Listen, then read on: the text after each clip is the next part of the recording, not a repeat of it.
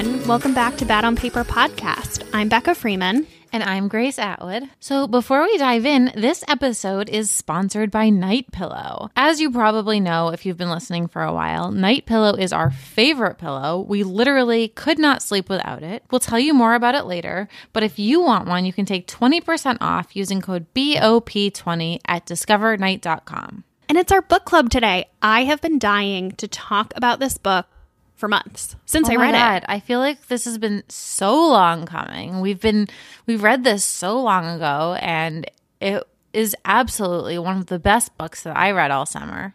Me Maybe too. all year. Uh, Me too. And I'm I have a lot of thoughts. Like this book has stuck with me like very few books do. Yeah. So I don't think I said the title. We're talking about Three Women by Lisa Taddeo today. Very excited. Before we get into it, let's talk about ourselves. Yeah, let's do it. Grace, do you have a high today? I do. Um, I'm having a great week. So I went on a really good first date. I think that we'll have been on a second date um, by the time this episode drops. So hopefully it did not implode. Um, but I had a very good time. I feel like dating is just so strange. Where Like, did where did you find this gentleman suitor? I found him on Hinge? Oh, interesting. I am currently over Hinge. I keep trying Hinge and I don't match with anyone. Okay. But I uh, I restarted my Bumble profile. how's that going? Well, I started it on Sunday night, so So it's not. not really. Yeah.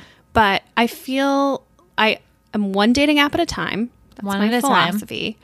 I agree. And Hinge wasn't Okay. doing it for me. I haven't used Bumble in years, but I, I know it's popular. I know people like it. So Well, we'll see. Yeah. We'll see. I'm here for August and September, and then we're we're going on tour. we're going so- on tour. So I don't think I'm going to do a lot of dating in October.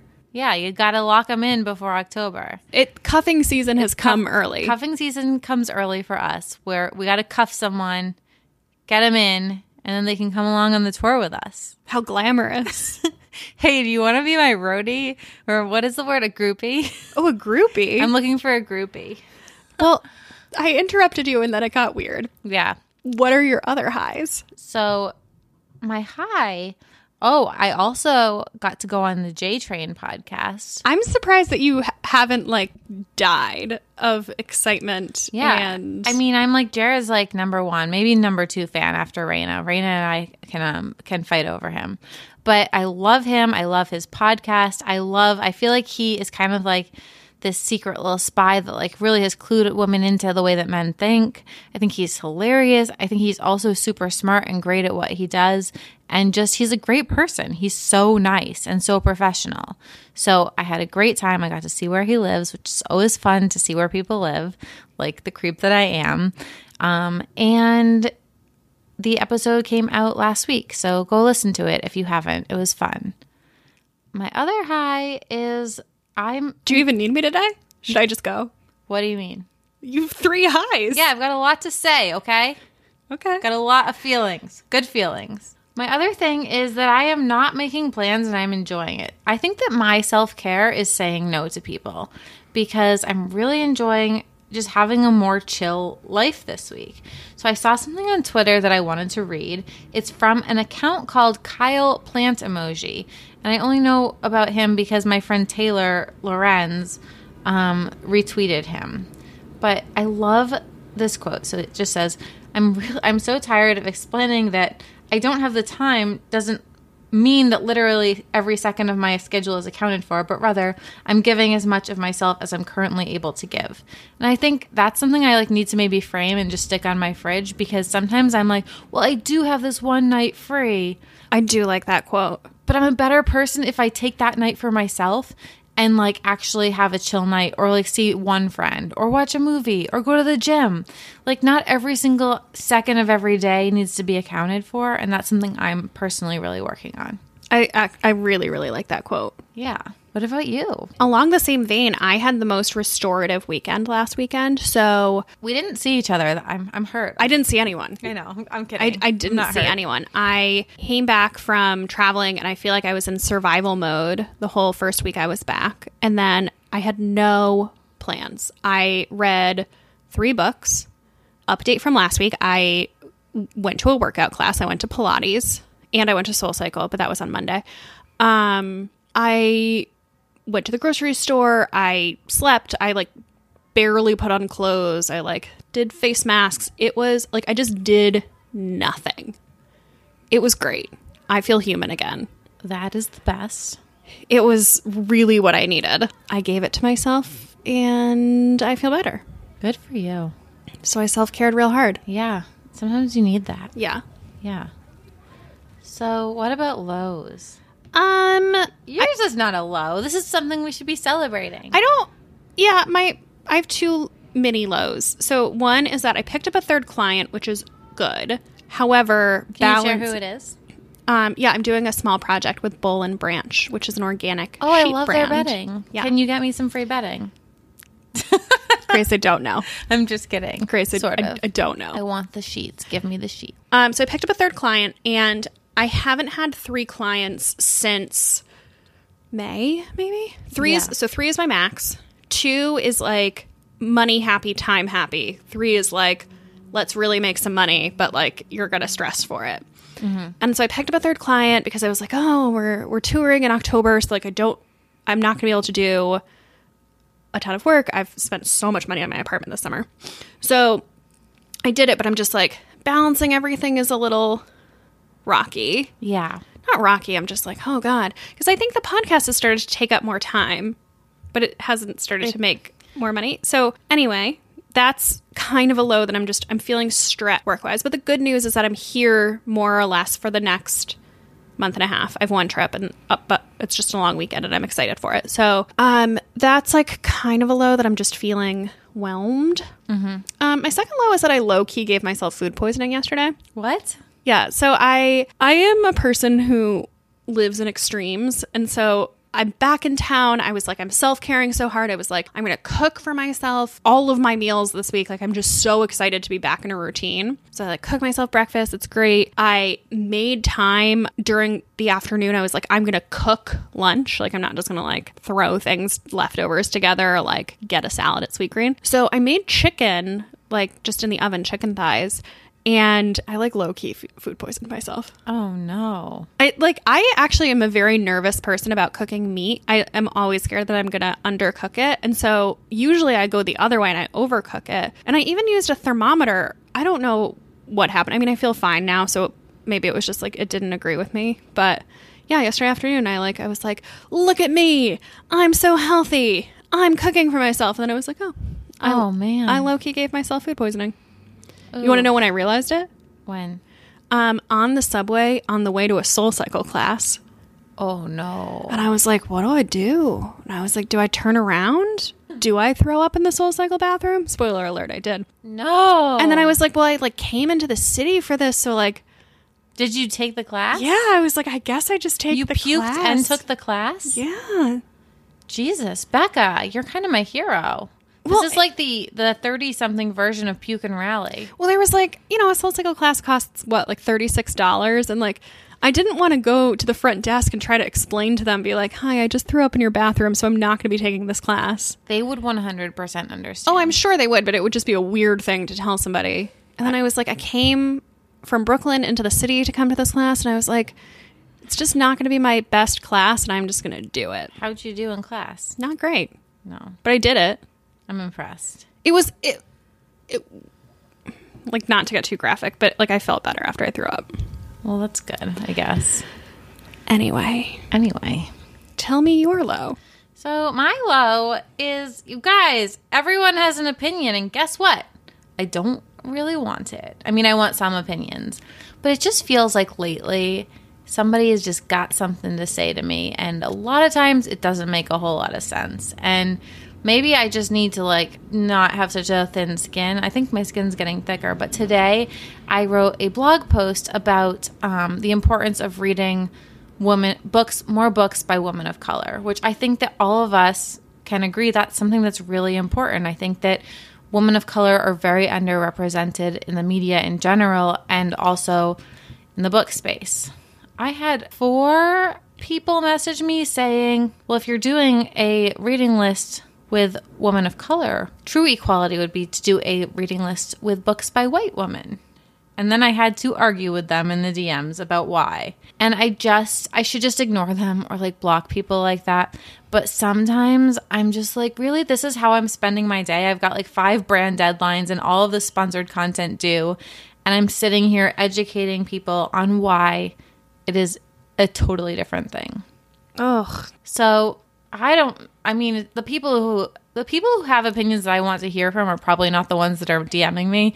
It's just the crazies that like feel like they need to to tell me something or school me. Ugh. Like literally, true equality would would be just doing reading lists of everyone of every race and gender. No, that's not that's not how this works. Mm. Yeah. So it was just an annoying morning because it's also like upsetting, and you feel like I don't always feel like I know everything and I'm super qualified to talk about all of the politics that go into race. I just think that this is generally something that we all need to be better about and that we should all be reading more books by women of color because, you know, we talked about this with Morgan Hoyt in her episode. Well, it also just like expands your perspective and allows you to empathize with different points of view. Yes, and I said that to her as well. And but I just didn't want to spend my morning doing that. No, Yeah. that's tough. It's it's something that I have realized from putting myself out there on Instagram in a smaller way, and generally not that people have negative things to say, but I think also just like the way you perceive a question or a comment when you're just going through 50 Yeah. pieces of unsolicited feedback you're just like Yeah, like I woke up like it feels like somebody's just like grabbing you yeah, it feels like one collective voice is just nah, nah, nah. and it's it's hard. Like I wake up a, a lot of times I have a hundred messages to reply to, and I need to take Marie Forleo's advice and not look at my phone until I've I think written something and been active. But I just grab my phone and look at it first thing, and then it's not a good way to start the day. no Even if it's a hundred people praising you, it's still it's it's it feels like you got a hundred text messages. It's also a time suck to respond. Yes. And I want to respond in like a thoughtful way. And sometimes you're just like, mm, Totally. okay. Yeah. Yeah. Anyway. enough about that. That's not a real low. Like otherwise, this has really been a great week. But it was it was just a bummer when I got messages like that. So we somehow spent 13 minutes talking about ourselves, but I want to talk about our shows and then I want to talk about this book because I have a lot to say. A lot to say. I mean, there's just so much to say about the book, and the plot summary itself could take like three days to explain. Quick show plug. Yes. We're going on tour. So come. Do I say us. tour weird? You do say tour weird. Oh man, I say thought tour, I might, but I'm not like. I think I, that's- I've mispronounced so many things. I think it's a regional thing. I don't think I'm wrong. I think it's I think you're like probably right for your region. Ah, yeah, I, I've been I've been feeling that in my heart of hearts. I've been feeling it, but I didn't ever want to say something because I don't want to make it like it's it's so awkward when people always say things that I say wrong. So I know what that's like. No, I I've been feeling it. anyway, we're, Anyway. we're going on the road. We're going on the road. I can say road. We're Yeah. going on the road, and we are going to I kind of like how you say tour though. It's cute. tour, Oh, now you're not saying tour, it. tour, tour. So, guys, we're going to San Francisco, October 2nd. Washington, D.C., October 16th. Oh, we're going to Philly on October 17th, Atlanta on October 23rd, and Dallas on November 6th. Yes. We're working on a on a New York show too. Please come. You can get tickets at badonpaperpodcast.com slash live. We are starting to line up guests, and I'm so excited. But please don't wait until we announce those guests because uh, it would save us a lot of heartache and and stress if we just knew that you were coming.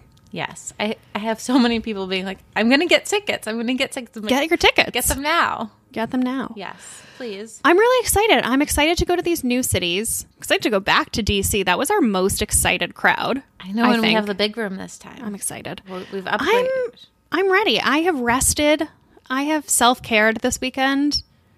I'm ready to go. I'm ready Do. to go. I'm ready to get some new sequin dresses and hit the road for our, to- our tour. Whatever we're calling it. Yeah. Please come. Badonpaperpodcast.com backslash live. Bring your friends. Bring your mom. Bring your coworkers. Bring, Bring your sorority. Bring your group text. Bring them. Bring everyone. If there's somebody that you like drinking wine with, you should bring them to the show. Yeah. Bring a date. Great first date. No, bad first date. There have been some husbands in the crowd. I don't know that it would be a first date No, crowd bring your husband. But Yeah. yeah, don't bring a first date. Probably not. Mm-hmm. Probably not. I would like, from an anthropological perspective, I would love to watch a lot of first dates at our show. Oh my god, it would be so fun. So fascinating. We could check in with them throughout, be like, Mm-hmm. Yeah. how's this date How's going? it going? Honestly, if you want to bring a date, let us know and like maybe we'll comp you tickets. Yeah. Anyway, that got weird. Oh, also leave us a review. We haven't told you in a long while to leave us a review, and so nobody has. Yeah, our reviews have gone down a little, so please leave us a review. I hate We'd love begging. that. I can only I feel like we can only beg for I one know, thing. one thing an episode. Buy live show tickets, but if you're feeling like it, leave us a review too. Yeah. All right. Okay. So And tell all your friends and put us on your Instagram story. do everything. Ideally, buy tickets and put that on your Instagram story. Sure, sure. Okay. So I want to warn people that there is a long plot summary ahead.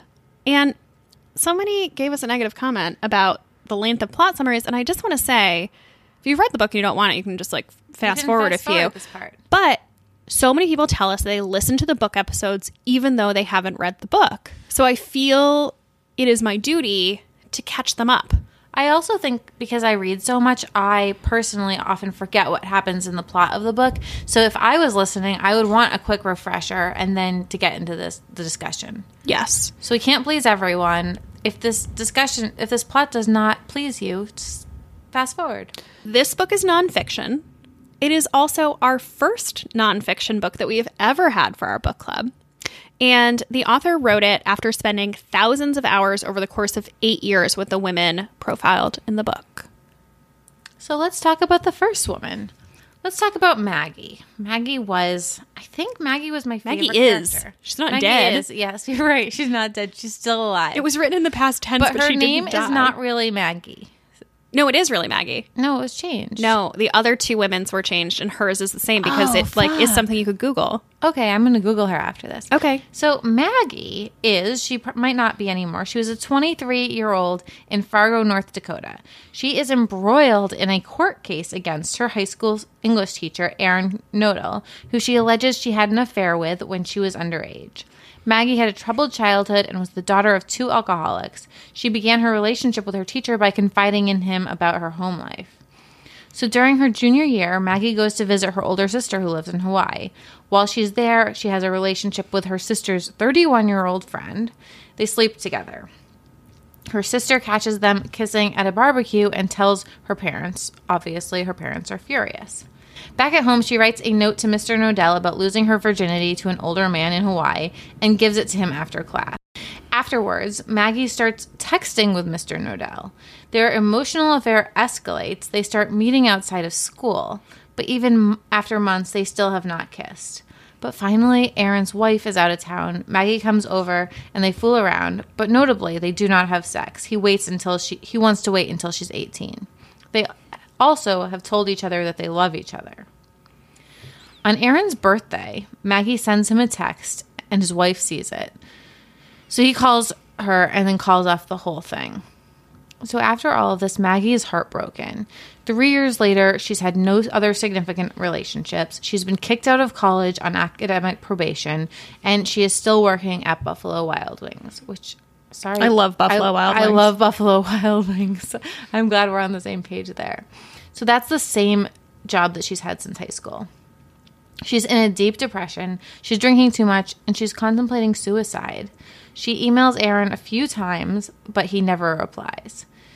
So after a friend says that there's no way she was the first or the last, Maggie decides to report her relationship with Aaron and tell her parents what happened. During the trial, Aaron, his wife, and the other teachers all flatly denied the accusation, despite phone records showing 90 phone calls between Maggie and Aaron, evenly initiated between the two of them. The longest of the conversations is four hours. Despite all of the evidence to the contrary, the jury finds Aaron not guilty. So our second woman, and I um made all of these so that it was by person, but in the book they're told kind of going back and forth between them. So the second woman is Lina, and Lina is a middle-aged housewife in rural Indiana. She has two kids and she's in a loveless marriage where she hasn't been kissed by her husband in 3 months. So, going back when she was a teenager, she was the kind that, quote, I love this quote, did more sticker collecting than French kissing. And her friends had just started dating a popular boy, and she had a huge crush on his best friend, Aidan. So, they go on a double date with her friend, and she goes out with her dream boy, and suddenly she's dating a popular boy and is so in love with him. So there's a cooling off, and another older boy asks her to a party, but instead he brings her to a friend's house where they drug her and she's raped. So in present day, Lina has filed for separation from her husband and is having an affair with Aidan, who's her high school boyfriend, after reconnecting with him on Facebook. Aidan is also married, but he says that his wife cheats on him so basically, it's okay.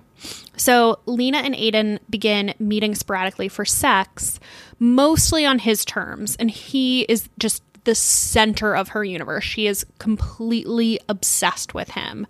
But he only reaches out to her when he is drunk or horny or bored. So the relationship is very much on on his terms. So then we have Sloane. Sloane is a beautiful woman in her 40s her and her husband own a restaurant in Newport, Rhode Island. She runs the front of the house and he's the chef. Sidebar, that's what my parents did. They were not. I don't think this is about your parents. This is not about my parents, but that was how what their work situation was. So Sloane sleeps with other people in front of her husband and sometimes with him. Her and her husband, Richard, met when she was in her early 20s, and he is a bit older with an infant child from a previous relationship. Their relationship worked from the beginning, and seven months into it, they moved from New York City to Newport to open their restaurant together. On Sloane's 27th birthday, a waitress at the restaurant propositions her and her husband for a threesome. After the first experience, Sloane liked being with another person with her husband, but she doesn't know what that says about her. So, in the following years, they continue to experiment with inviting other people into their bedroom, usually men. Richard likes to see Sloane with another man. Sometimes he's not there, and sometimes she just sends him videos. Richard would select would select the man for her. While she enjoys it, she's mostly doing it for her husband. Sloane has never had, had feelings for any of these men, so she usually wouldn't have chosen them for herself until she starts sleeping with Wes. And Wes is actually the chef at the restaurant she owns with her husband. So that gets a little messy. Things feel very organic from the beginning with him, and they're enjoying this relationship for a few months. So Sloane assumes that Wes's partner knows about it, but she doesn't. So she finds his phone and texts Sloane. She never wants to see her again. A year later, Sloane runs into Jenny at the grocery store. Jenny's still furious and confronts her about her behavior. So those are our women. The thing there is a lot to unpack. There's so much to unpack. I think the thing that I want to say up top is that the summary, just like this flat summary, makes the book feel really salacious. And it is. It was like picking through somebody's dirty laundry because you were in their head and you got to hear their thoughts. But it was also so compassionately told. Like the book wasn't like, let's laugh at these women's poor decisions. And I, I want that to be clear because like I feel like if we just read the plot summary, it feels like the book is told with less empathy than it is. Yes. But I didn't know how to make that come across because I am not a masterful nonfiction writer. No, nor am I. Can I just to give you some more preface, I guess, before we get into it? Mm-hmm. Can I read you this quote from the prologue that I just I thought was so captivating? Okay, so in the prologue she writes, Throughout history, men have broken women's hearts in a particular way. They love them or half love them and then grow weary and spend weeks and months extricating themselves soundlessly, pulling their tails back into the doorways, drying themselves off, and never calling again. Meanwhile, women wait. And that's what this book is about. I love that. And I I don't think I know a single person who couldn't identify with that. Like being on the unrequited side of a relationship. Yeah. And like still having those feelings that like what do you do with it? Yeah. And that's like more or less what each of these stories was about. I don't know. This this book got me. we have heavily covered my relationship with nonfiction. Heavily. Mine too. We're the same. Generally, in that I am a nonfiction abandoner. And I ripped through this book. Like, I could not get enough. Well, it reads just like it reads like fiction. And people say that, but I've never felt like this about a nonfiction book before. Yeah. You you want to know something that really really stuck with me? What? So, I think one thing that was different that I felt in this book was that I, I think that the author lived through some of these moments with the women. So she could talk about details that maybe nobody would have recounted to her, but like because she was having these conversations with these women while they were while the things were happening, it was like very fresh. But there was this one description that like I don't know why it stuck with me, but they're talking about in Maggie's story, um, Mr. Knodel, the teacher, has spaghetti from home for lunch and it's in this like stained orange Tupperware. And that like detail, like it was just like, this is a story. Like this is the way that fiction is where you can like see it. Mm-hmm. It's not just a straight recounting of like, this happened and then this happened. Like there was such a sense of like place and like character. I don't know. Like it was so well told. I completely agree. I mean, I guess that's what you get when it. I think it said in the book that the author spent eight years with these women. It's inc- it's so incredible. Wait, can we s- share the secret? Yeah. Guys, guess who's coming on the podcast for a bonus episode? We're going to have Lisa Taddeo. I think the episode's going to come out tomorrow. I'm so excited. And I'm really excited to talk to her about the behind the scenes of how this book got written because the book itself is fascinating, but I'm also really curious about the behind the scenes. Totally. Me too. Yeah. One other thing that I thought was interesting in the prologue, um, the author she tells the story about her mother, and um, her mother and father are you know still, I think they're still married, um, and her mom is a housewife. You know, she's like she's a mom and she tells this story about how when her mom was younger and she she lived in italy she's italian um, she was followed to and from work every day by a man who walked behind her while he masturbated Oh, yes. and it was just like such a graphic brutal story and i don't necessarily know what the takeaway is but it's like That really stuck with me as well. it's it's kind of what I was thinking was like it's kind of like sometimes in these cases you can't really explain why you make a decision, like why she wasn't like sir stop that or like reporting him to the police, but like she didn't. Mm-hmm. And also I think like how everyone has a story like this. Like even your mom who's a housewife and like your only memory of her is like making jello mold. I made that up. That's not what she says. But you know, like the mommiest, June Cleaveriest mom, like has something in her background, like a story of desire, whether uh, Yeah. whichever side she's on. And I think that's so interesting. Like I think it's so unifying. This like sentiment, this feeling. I don't know. I I feel a way about this book that I have felt about very few books. It's a really special book. Yeah. Okay, so should we talk a little bit more about the characters? Yes. Yes.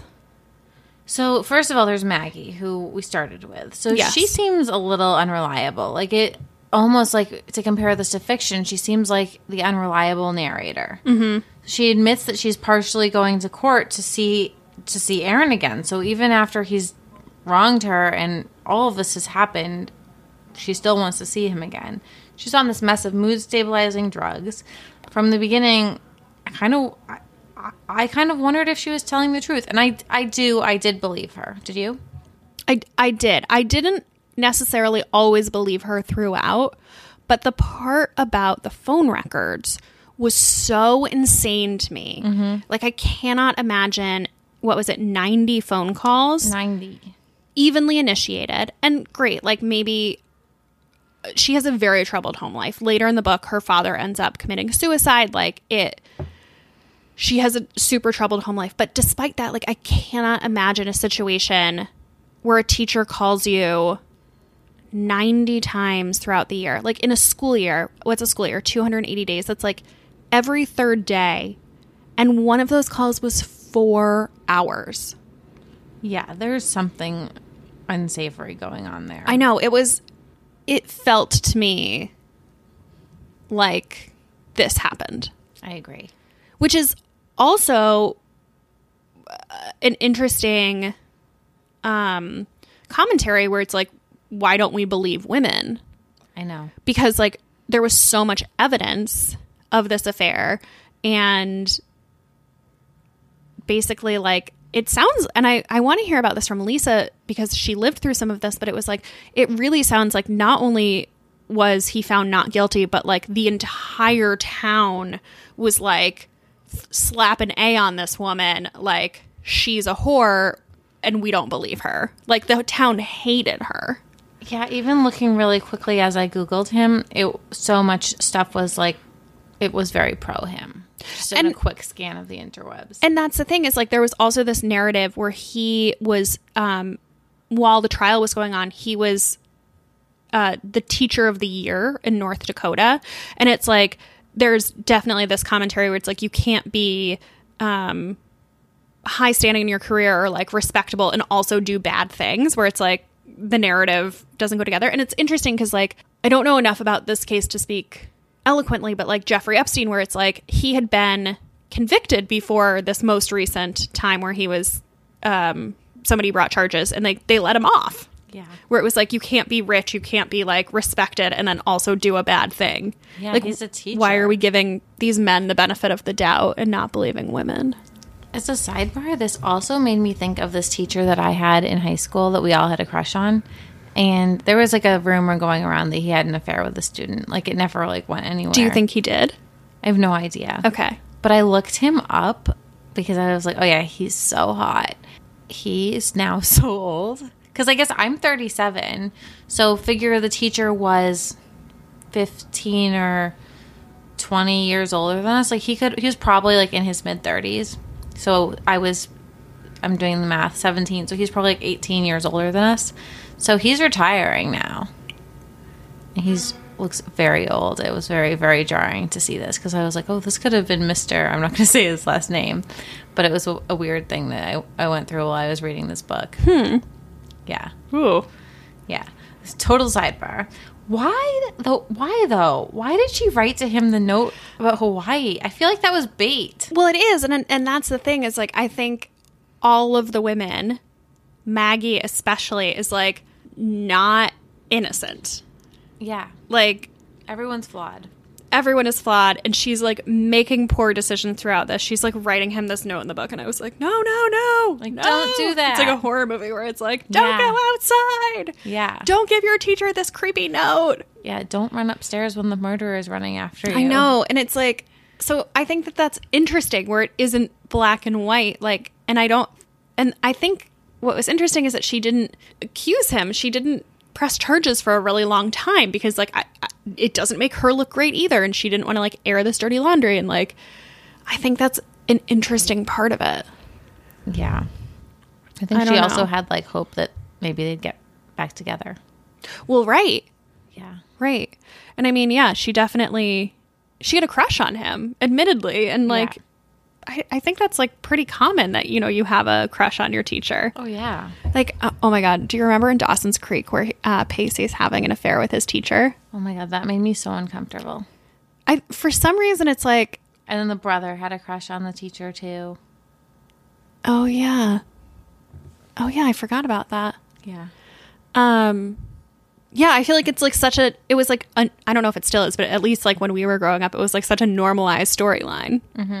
Well, having a crush, not, Having a crush, yeah, yeah, yeah. not losing your virginity to the teacher. No, no, no. Having a crush on the teacher. Yeah. So it's like she's has a crush on the teacher. She's not really doing anything wrong, but like, Don't write that note.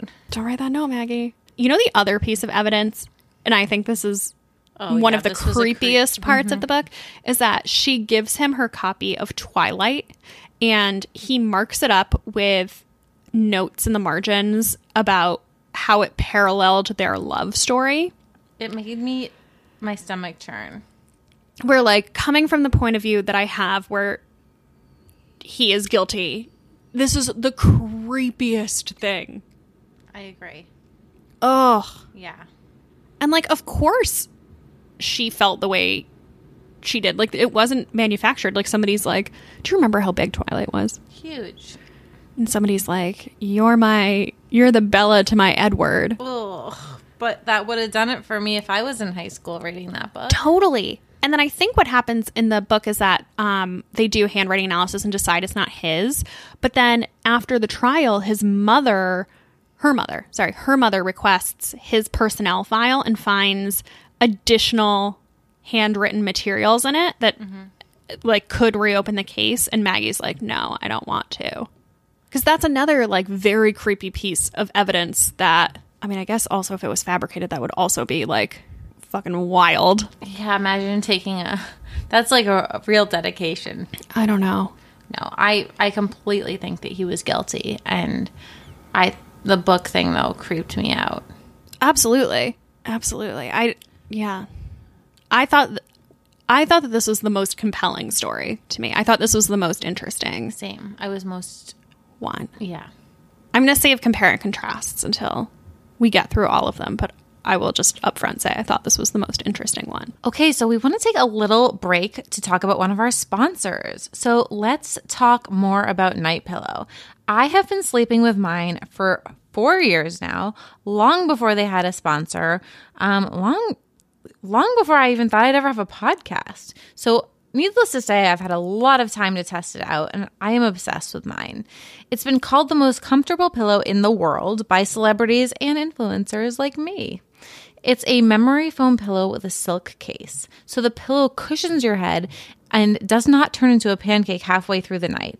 And the silk case has serious benefits for your skin and your hair. So we've been talking about this pillow for a while, and the number one question we get is is it worth the money? And we get it. It's $150, but you also spend a whole third of your life asleep. So it's an important investment. We always talk about how much we love it, but I love when you guys send us your experiences with the products that we talk about. And I think sometimes that's even more impactful. So we read this one last week, but I just thought it was such a good review of the pillow that I'm going to read it again. So this person wrote, Okay, so I was super hesitant spending so much money on a pillow, but after many sleepless nights and the worst insomnia I've had in a while, I finally used your code and bought the pillow. I track my sleep every night and I've gone from getting 40 to 60% quality sleeps to literally 95 to 100% every night. I was hoping this was just a hoax and that I could return it. I can honestly say it's one of the best investments of my life. Literally, how did I go so long without it? So don't take our word for it. Don't take our listeners' word for it. It is the best pillow and you can sleep on your pillow for 100 nights and return it if you don't love it. So there's there's really nothing to lose there. It's pretty risk-free. If you are ready to try it for yourself, visit www.discovernight.com to learn about the pillow and take 20% off using code BOP20. Again, that's 20% off your order at discovernight.com with code BOP20. And I do just want to say throw a sheet mask in there. You won't be disappointed. There's gold in those sheet masks and they make you glow. Let's get back to the episode. Yeah. Oh, what about Lina? Oh my God. I don't know what to think about Lina because she was to me the most grating. Like, I did not sympathize with her really. And I did. Like, I got where she was coming from, but then at the same time, I was like, oh my God, why? Like, just her whole story, it was like, why are you going outside? The murderers out there don't do this. Yes. So I was really frustrated with her, but at the same time, I guess like I understood why she was doing what she was doing and why she felt the way that she was feeling. Mm-hmm. But oh man, Yeah, I um I was very irritated by her. I think that's the point. Yeah, of course. I felt very like she was so desperate for Aidan. What really and this you have this in your notes, what really affected me was the fact that she was 32 years old. oh my god, me too. Because in my head she was like 47. no, it says in it's it's kind of planted in there midway, and I'm 32, so this felt like particularly resonant. Where she had, I think she had two or three kids, and she explains her day at one point. It's basically just like cleaning the floor. Yeah. It's like she has nothing going on in her life. And she lives in like a small town in Indiana. There's like nothing going on in this town. Her husband works for the postal service. Like they just like I was like, "Oh my god, like what a awful boring life this sounds like." Mm-hmm. Yeah, no, it was jarring that she was 32. It was so jarring. Mm-hmm. And also her marriage It's so sad. her marriage was like it was terrible in a different way, you know, because it was like so basically it's it's phrased or like the way that it occurs in the book is that she was raped when she was in high school and then she felt like she had like the stink of it on her where like she was giving off a vibe where like people weren't interested in dating her. And so she meets this man who she eventually marries, Ed, and she basically just marries him because he asked. And they have this like sad, loveless marriage where he decides that he doesn't like kissing. Like, what the fuck? And she just like wants affection and he's like, "No, I I kissing's not for me." And the, they ha- went to a therapist, and the therapist took his side. Yes. And she was like, Yeah, Lina, like some people just don't like kissing. And it was like, I mean, okay. But like, it doesn't sound like there was anything in place. Like, there, there was no connection, which is also terrifying. Like, it's like, it's not like she married this guy who is abusing her or like is like hit, physically abusing her, like hitting her or, you know, he just like they're they're in this like sad loveless marriage which was very terrifying completely it, it makes you like never want to get married i mean obviously like you don't get yourself into a situation like that but Yeah. i was i felt really upset reading her her side yeah and also just again like like she was grading she was so desperate she was just like it was clear that her self-esteem had just been so eroded from being in this loveless marriage where she was not getting any affection at all that she then just like really like stretched for Aidan. she just like needed something she, needed like an puppy. obsession Like she was like when Tyrion gets home, when I get home from traveling, and Tyrion is just like all up on me, drooling. Like, and I'm like, okay, okay, calm down. Like that was her, like all the time for Aidan. the other thing that i thought was interesting is that like aidan's not a catch No, he's uh, he works in construction which is fine he like has a beer belly like she she's in love with high school aidan and like current day aidan like drinks too much and like is a slob and is cheating on his wife and like not mm-hmm. great. Like she's not cheating on her husband with like the ryan gosling of rural indiana. Mm-hmm. And I thought I wrote this down. I wrote this quote down because I thought this was like a very succinct, cutting way to put it, where it said, Lina has her clear days when she tells herself the truth. Most days she depends on the fantasy version, but on clear days she knows that Aidan is not the greatest man in the world. Where it's like she's just like manufacturing this fairy tale in her head and like going with it. Mm-hmm. it it was so sad. yeah it was it, it- and he also it like very clearly their feelings have a discrepancy of like he's not really into this Yeah, he's like oh yeah i'll come get a blowjob at this like lake but he's not like i love you too yeah. He doesn't love her. He's never gonna leave his wife. oh it was and the thing about this story and i i imagine it was intentional is that every lina chapter was just like back and forth like this for the whole book where it was like i want to see aidan aidan's not really interested maybe he comes if he like she drops everything to see him. Maybe he comes if he's drunk or he's horny but like eh, like they're just like this cycle this relationship that made me even sadder because it was like you're in this sad loveless marriage. Now you're having this affair and it's not even fulfilling. Like i was just like i just want you to I, you know me. I want everything to have like a clear resolution and a happy ending. And I don't know that she's gonna have that. no. No. And i mean the the thing that is like very clear is that her greatest fear is being alone and so being in these crappy relationships to her is better than mm-hmm. being alone and I, I mean as somebody who's very single, it's just like I think I I have the opposite mentality, which maybe isn't Oh my god, better. I, I would. don't know, like it's on the other side of the spectrum, but like Yeah. I don't know that extremes are great, but it's like I would so much rather be alone than be trapped in one of these terrible relationships. Yeah. So it's like my great she's like living my greatest my greatest fear. Oh. Oh, Yeah. I don't know. What about Sloane? Well, wait. The other thing that I want to talk about gonna- about Lina before we move on is that like she has no problem being the other woman, Yeah. and I At all? no, and I I thought that was so interesting. Where it's like she so wants to be loved, but she's like she. It doesn't matter if she's hurting someone. Almost. I don't know. I, I thought that was like an interesting character trait, which seemed somewhat counter to like who she's established to be because she's like so timid. She's in this. She's just like going with the flow. So desperate though. It's. I know. Yeah. Okay, sorry. You wanted to go to Sloane. Oh yeah. Let's talk about Sloane. I thought Sloane was the most. So I thought Maggie's story was the most interesting, but I thought Sloane I was like the most intrigued by. Where I was like, "What's your deal?" Yeah, I agreed. I found her. I don't know why I found her like the most relatable of the three. Not that I've done any. I'm not. I've never like had a threesome or anything.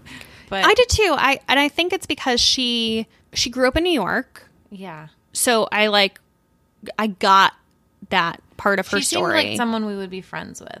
yeah, Yeah, Yeah, Maggie was the so other- young. Lena was just like so out there and yeah. The other two felt like characters relative to like my own experience, whereas she felt like somebody where I was like, "Oh yeah, I like can think of real life proxies for this person."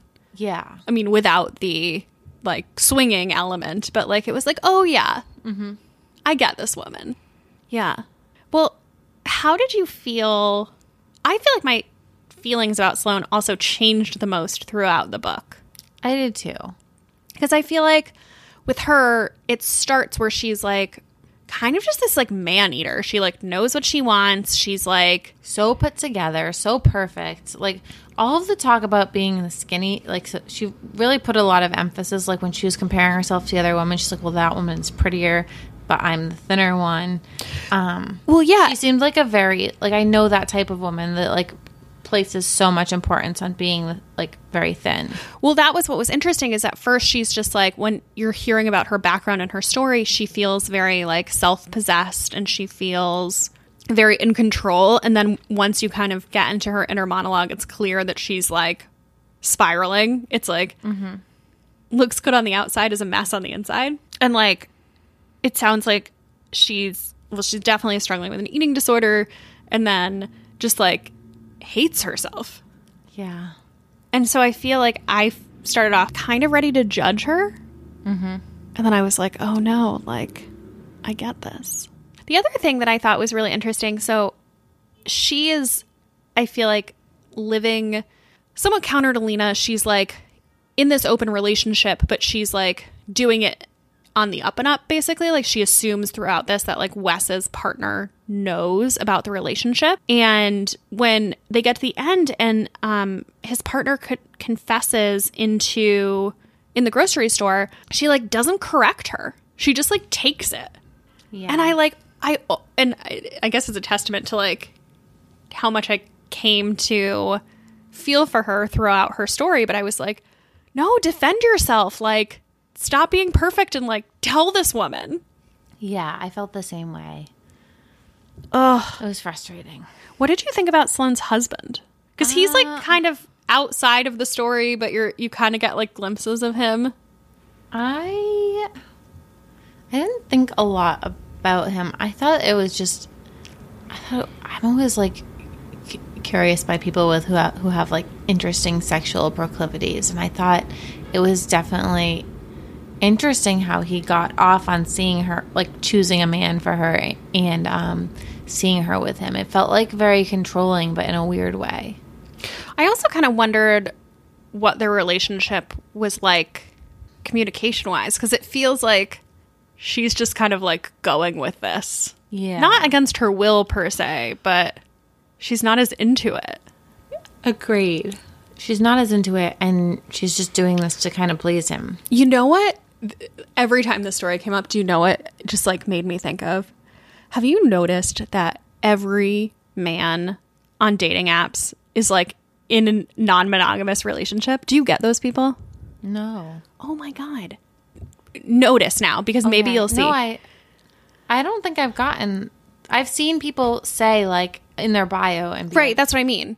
I'm but only like a couple. Oh my God, I've seen so many seen, like people. maybe three. It feels like if I had to pick a number, I would say like 20% of people I see on dating apps are in like, and I, I wish I could remember the word. It's like ethically non monogamous. I haven't seen that. Oh my God. I see it all the time. Interesting. Maybe that's why I had to switch off Hinge because I was just getting people in open relationships. But I was like, I always wonder about that people where I'm like, what? What is your relationship like? Yeah. I don't get that a lot. I've seen it like once or twice. Oh, I see it all the time. And I'm like, I had a really cute guy who wanted to choke me and I had to block him. That was the only weird thing I've had happen recently. I'm not even saying that I've talked to these people. I, I don't Yeah. swipe right on them, but I but you see it in their bio. I see it in their bio. And the thing that it always makes me wonder is I'm like, who are these women that they're in relationships with? Because I get it. Like, I understand that, like, not all men to generalize, but like, I can think of men who, if given the option, would prefer to be in a an open relationship than a monogamous relationship. But I'm like, I don't know very many women who are like, yeah, that sounds good. That sounds good to me. yeah. And so I just always wonder, I'm like, who are the women on the other side of this? I think they're the same people who go to Burning Man, not to like make sweeping generalizations. Well, no, that's that's one of the reasons why I found Sloane's story so interesting because I, I've always just seen those people on dating apps and been like, who's on the other side of this? And like, it's Sloane. Yeah. So I found that very, it scratched an itch for me Okay. to understand that. I see a lot of people go to Burning Man, and if that's their interest, I swipe left. Oh yeah, me too. But I also see other people who look, who are not Burning Man people. And they're just like ethically non monogamous. Yep. That is so funny. Yep. I don't, I haven't, I've only seen a few of them. I see it all the time. I'm going to take screenshots every time I see it now and send it to you so you can understand the volume of people, which makes me just like, I'm like, is 20% of New York in an open relationship? You also get a lot of weird DMs lately. Like oh, I get a think lot of weird day DMs you've had a new internet suitor. My Instagram princes. I haven't gotten any. I was jealous. Hmm. Do you want me to give him your information? Yeah, just be like, hey, I'm I, I'm a pass on this, but my friend at Grace Atwood is looking for a sugar daddy. yeah. Oh no, please leave me out. My one today, it wasn't clear if I think I was you to give paying him him $3,200 or if he was paying me $1. I think he wanted you to pay him thirty two hundred dollars. Well. he needed money, I'll, I, I, so you get it from your other sugar daddy, and then you give it to him. well, I have no sugar daddies right now. I deleted that DM because it was too confusing to even, I, uh, what Grace is referencing is that a couple weeks ago, She puts this guy slid into my. DMs and I like decided to mess with him because he sounded like A a bot. bot that wrote fortune cookies. And so I was like messing with him because I thought it was a bot. I, I'm still not clear on whether it was a person or not. But um yeah, this guy like I couldn't even mess with because I was like, I'm just confused. Yeah, I love that you write these people back. I just block them. I, I mean I usually don't, but I was really bored and I was working from home last week and I was like, yeah, let's see where this goes. So before we keep talking, I want to talk about another sponsor. I feel pretty smug that we paired this into this episode because I feel like it's very on topic. it is. So today's episode is also sponsored by Modern Fertility. So you may have heard of us talk about it before. Modern Fertility is the first comprehensive fertility and hormone test that you can take at home. It is so funny to me. Not haha funny, but ironic funny that we spend our college years in our 20s trying to prevent pregnancy. And now that we're in our 30s, we have to start thinking about planning for it. And honestly, like, I don't have the first clue about my hormone health or if I'm fertile. And as women wait longer to have children, one in six couples have trouble conceiving. So personally, I'm single right now. Kids are not on my near term radar, but I still want to know if I can have children. Like, I want to know what my options are. And I want to know if I should be thinking about egg freezing sooner than later. So, Modern Fertility ships a test kit to your house and you get your results in just days. So it's a finger prick test and the kit costs uh, $159, which honestly I think is pretty great considering that most proactive fertility testing is not covered by insurance and can cost thousands of dollars at the doctor's office. And this is the exact same level of testing. So once you get your results, uh, it gives you a sense of your egg count, expected outcome from IVF or egg freezing, how your hormone levels re- relate to PCOS, and about your general hormone health. You also get a one on one session with one of their fertility nurses to answer any questions you have so you're not just like left out there with Dr. Google to figure out what the results mean. I personally think this company is so cool. It's giving women the information that they need to make informed decisions about their reproductive health. On their site, they also have some really cool tools like a fertility timeline and a quiz that helps to demystify fertility. And it's like adult sex ed. I learned a lot. If you want to take their fertility quiz and get $20 off your first kit, go to modernfertility.com backslash BOP. So again, $20 off your first kit at modernfertility.com backslash BOP. Anyway, back to the book. Can we just zoom out and, and talk about the full book for a few minutes before we get off the topic? Of course. So I, I know we've kind of talked to this. Did you relate to any of the women? Um, oh, not really. No. I mean, there was little things here and there. There was like the having the crush on the teacher. Never wrote him a weird note. Never lost my virginity to an older man. Um, with Lina, I've been lonely in relationships. Like the ending of like my bigger relationship, like he um, really wasn't attracted to me, and like I remember feeling very, very lonely and like grasping for threads. So I think that that is probably relatable to a lot of women. And um, Sloane, like there were just elements of her personality that felt like she was like a friend or someone I was talking to. But overall, I think they were all relatable in a different way because they're the characters were and they are they're real people. They're just they're very raw, relatable women, even if you can't relate to them per se. That's how I felt. Like that's like I could relate to the emotions in some cases where it was like or not even relate to the emotions, but like I understood why they were doing the things that they were doing. Yes. Where it was like even when I was having this horror movie reaction to like why are you doing this? I felt you got it where it was like everyone has like made a bad decision, sent a text at the sent a text to somebody when they've had too many drinks or like you know like you're like mm-hmm. I know I'm not supposed to do this But I I did but I'm going to do it anyway. anyway Yeah. or like or feeling that lonely or yeah like you just you I got the emotions even if like I couldn't relate at all to their mm-hmm. to their situation agree. ugh Yeah, this was definitely the most serious and sad book that we've read for the podcast. I know. I'm really curious what our audience thought of it because it's definitely a huge departure from our normal, but I I like wanted to talk about it. Mm-hmm. I'm curious. I mean, first of all, I would love to talk more in the Facebook group and hear what other people thought Yes. because I feel like we only scratched the surface. Agreed. I think that we can get into some longer conversations there. But I also just want to know what people thought of it because I saw I've gotten mostly positive, but I did see a couple people who were like, I just didn't like this. Oh, interesting. I loved it. Yeah, I absolutely loved it. It's so voyeuristic. Mm-hmm. It's like peeking behind the curtains Yeah, into other people's sex lives. it's great. Yeah.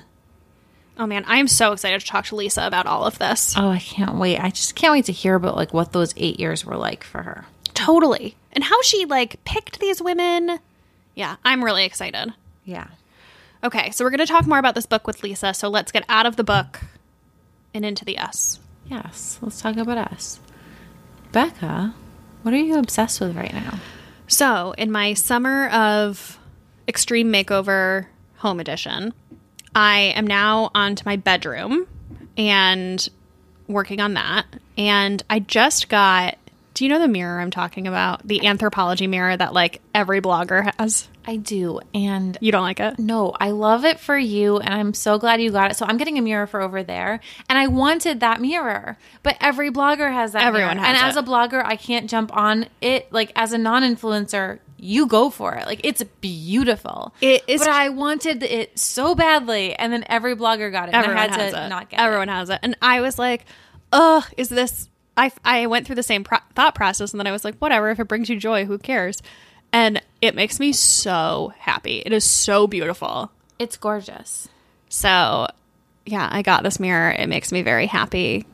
I'll post a photo on my um, Instagram story for people who don't know what I'm talking about because I feel like there's no It's good like- way to explain it. It's the gold blogger mirror. It's the gold blogger mirror. Yeah, I got it's it. Beautiful. Oh, I'm so happy. I have a gold mirror coming in the mail. From where? From Chairish. It's a vintage one. Ooh. Yeah, because I wanted something with that look and feel, but I was like, you can't have that one because everyone. You want to know the other thing? Another negative about that mirror. It's a million pounds. Yes, I know. Mirrors are so heavy. So heavy. Mm-hmm. I think it's just a universal mirror thing because they're glass and Yeah, I don't really know that I'm really like selling this that hard, but I love the mirror. I wanted it. I would have it if I weren't a blogger. I would have it. What is your obsession? Mine is a company called Rigby, which is also for home. I've never heard of So this. They um, do beautiful dishware and um, like tabletop goods. So they sent me this glasses from them. It's like really sleek, minimalist types of things. So they, I've got drinking glasses and bowls from them. These like beautiful mint green porcelain bowls that come from Portugal. The What's pri- their website?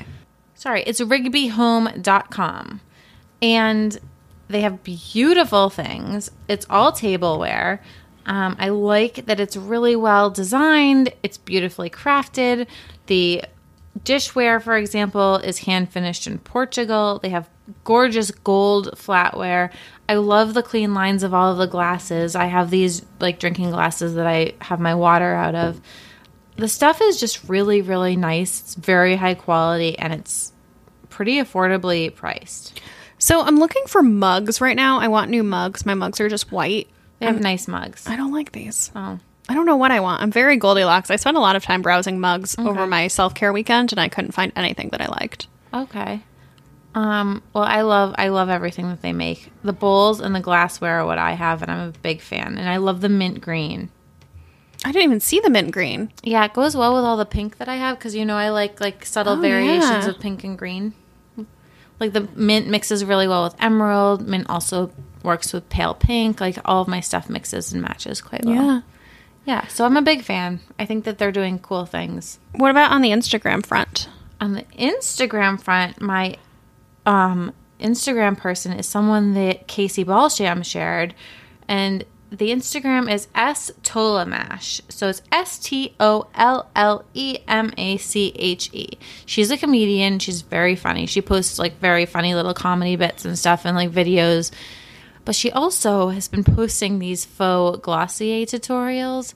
So she had one with like a ketchup lip stain. She had one with like a pepperoni highlighter where she's smearing pepperoni oil all over her face. She had another one. What was she doing?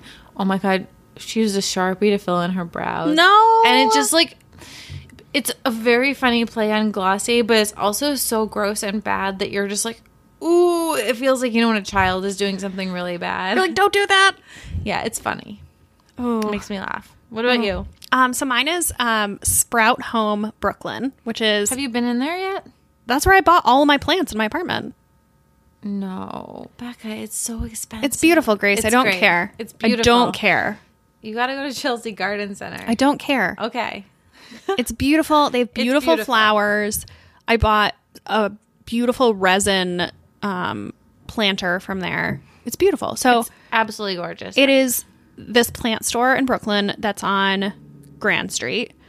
And I bought all of the plants in my apartment there. They're very nice. I went in the middle of the day last week. they also have florals. They have, They have like, florals, yeah.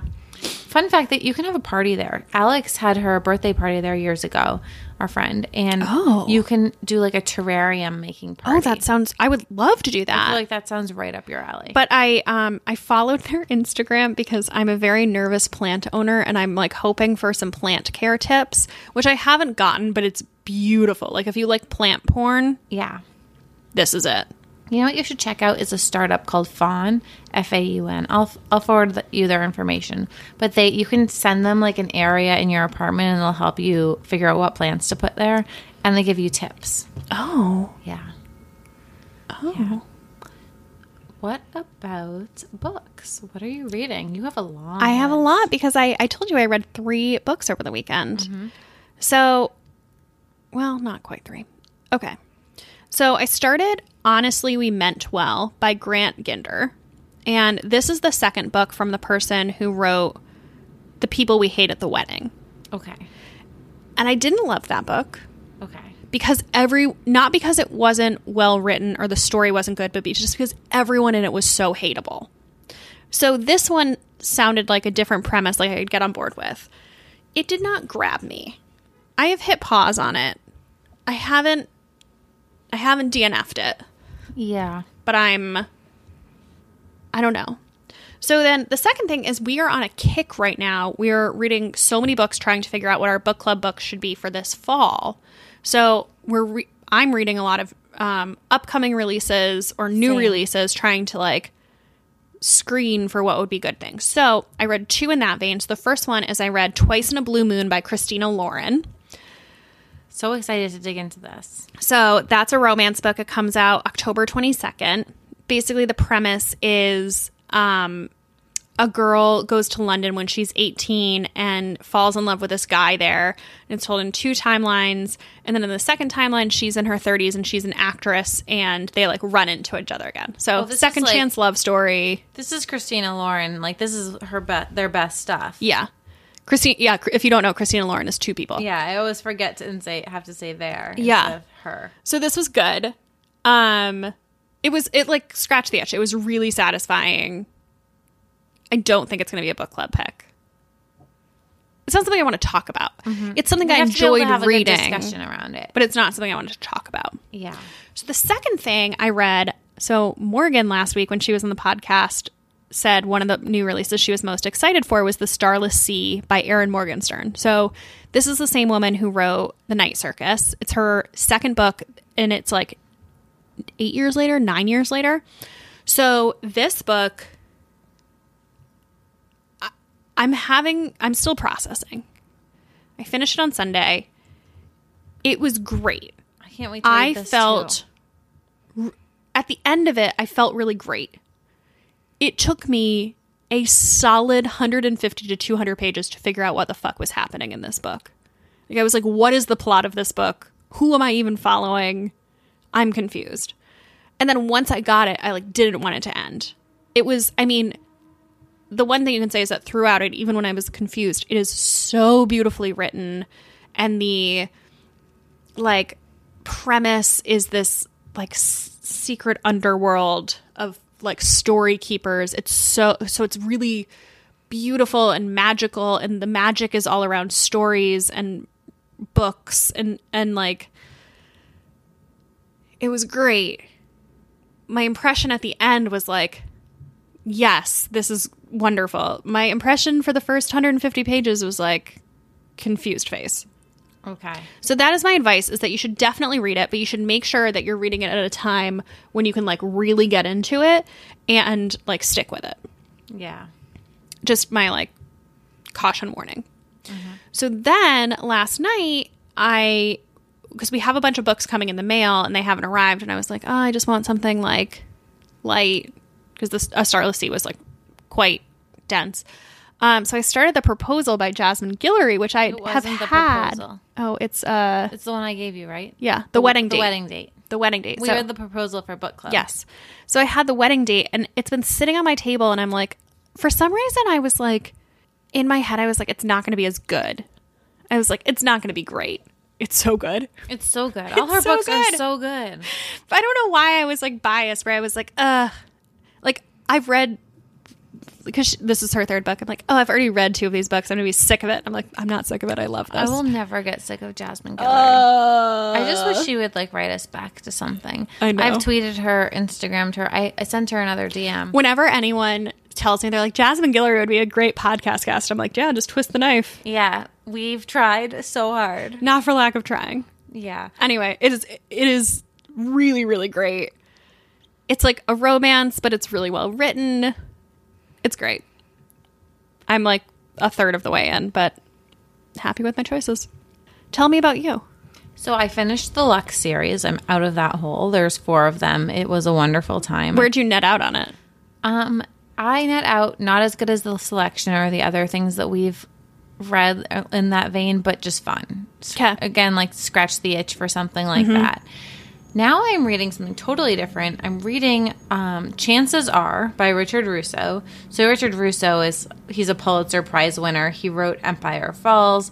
He this book is set in Martha's Vineyard. So there's three friends, they're best friends from college. Um, they're now men in their 60s. So this is like Oh. totally a little like unrelatable for me. It's like reading about my dad and his friends. But um, I know that there's a mystery. I'm only about 40% through, and it all centers around this woman that they all loved at one. They all loved her when they were in college, and something happened to her, and we don't know what it is. So um, I'm enjoying it. It's a little slow. The characters, it's been a little bit of a tough go. I know that it's going to be really good because everything he writes is really good, but I'm I'm taking I'm taking it slowly.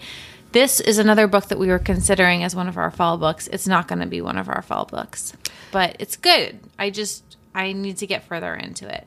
Well, okay. So, two follow ups. One, if you're a listener and you have an idea for a fall book, send it to us. We would Put love it in to the hear. Facebook group. Put it in the Facebook group. Don't DM.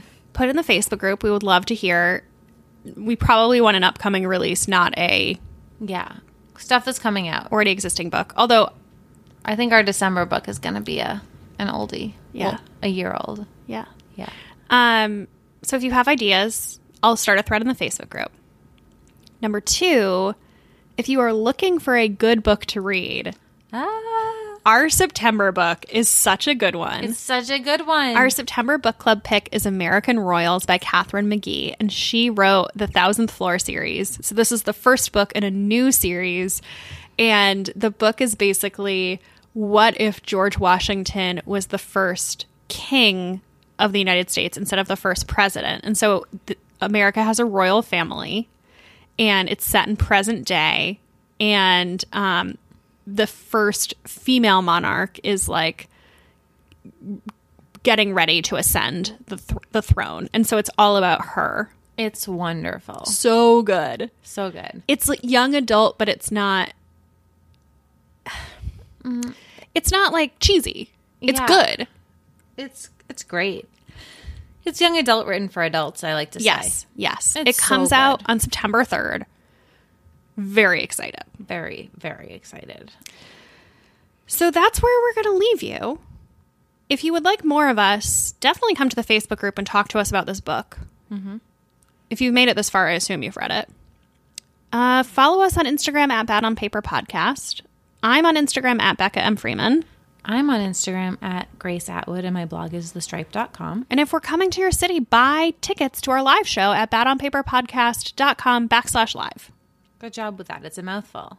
I did it. Yeah. Can't say tour, but I can say our website. Oh my god. So funny. All right. All Bye, right, guys. Bye guys.